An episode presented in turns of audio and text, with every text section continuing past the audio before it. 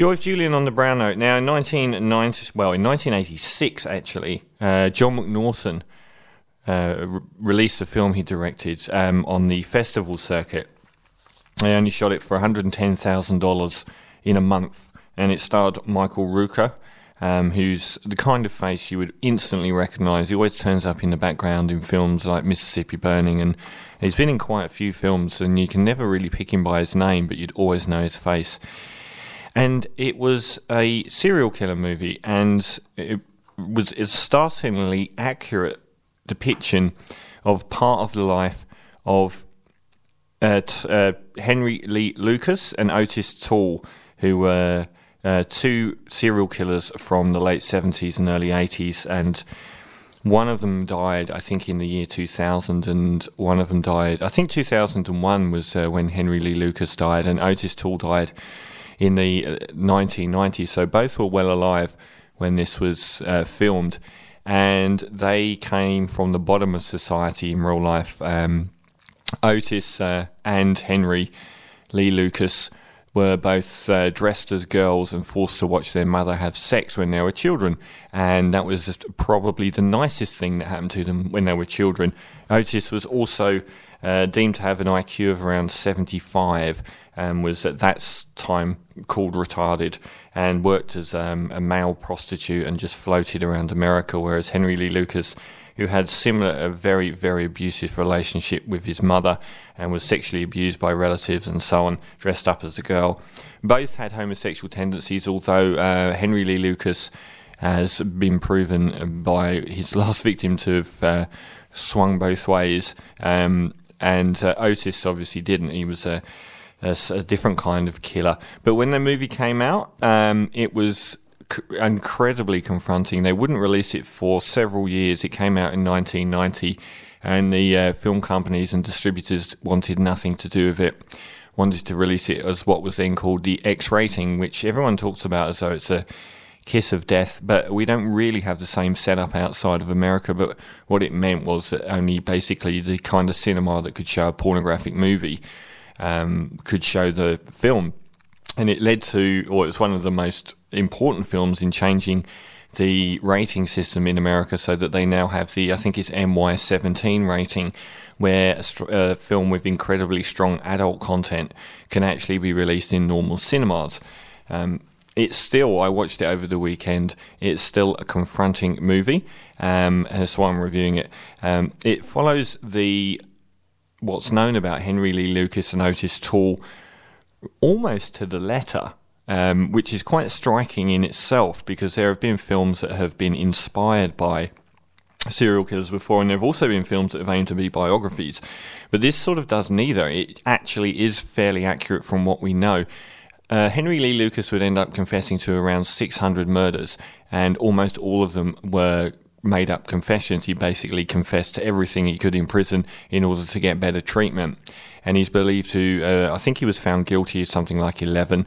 Um, and his whole ethos was um, that killing made him feel good, and that if he did it in a manner which was different every time, he had no connection with the victim, that it would be very, very difficult to catch. And I did look, read into it, and it wasn't that clear how exactly he was caught, um, but neither of them was very bright, and they were both in and out of prison, um, and had this, uh, or Otis's sister who came to live with them, and, and basically the film forms around Otis, Henry, and the sister uh, Tracy Arnold, who in real life was actually 12 years old, but in, in the film is considerably older and has a sexual relationship with Henry Lee Lucas. In real life, Henry and Otis were having a sexual relationship. So there's a few little things that have been changed around. It's shot in a very dimly lit, very uh, washed out style, uh, and it only features the main characters. And this is a uh, it has got humour in it, and it's a pretty dark humour. Um, sometimes the acting comes across as B movie, but only because they spent so little time and money on it. Elsewhere, the performances are excellent. They're pretty much limited to Tracy Arnold as um, sister. That's not her real name. Oh, sorry, not her name in the uh, actual story of Henry Lee Lucas. Michael Rooker as Henry and Tom Towles as Otis, and uh, spend an awful lot of time hanging around their apartment. Um, that was a pivotal scene in that they pick up her TV camcorder and they then use it to film and watch back uh, their escapades, and that related to one of the most strong film uh, sequences I've ever seen in a film. And my girlfriend watched it and wasn't that offended by it, but there's a sequence which is all shot on cam and it's all looked through a camcorder where they uh, go break into someone's home and, and basically kill a family. And I think it's one of the strongest f- scenes of its type, one of the most upsetting that I've ever seen. And I've seen some pretty bad stuff on the cinema, but it's still for me packed an enormous wallop. It was uh, very, very unsettling, and it was the number one reason the film was often pulled or censored or banned outright. Um, the film survived in the cinema largely because it was critically acclaimed. Um, I thought the performances were excellent. Best of all, I thought that the direction and the storyboarding and the screenplay and all of the things that would guide you to understanding the motivations and the feelings of people, even the way they stood or where they stood or how they hung themselves or you could feel the progression of the story as Henry Lee Lucas dragged Otis into his world, and they both decide that they're having a wonderful time as serial killers. They're both obviously extraordinarily broken individuals, and the film has no morality to it. It just looked very blankly at these people's lives who did exist, and it's, as I've said, a fairly accurate representation of what we know about them um, for for this period of time. Uh, it's a very very bleak and disturbing world. It's nothing like portrait. Uh, it's nothing like um, Silence of the Lambs or anything like that, where you get this sort of cops chasing. You don't see a policeman. You don't see anybody but these three people. And the odd time you see their victims. The uh, level of violence is very, very well done in that you feel like you're watching much, much more than you're actually seeing.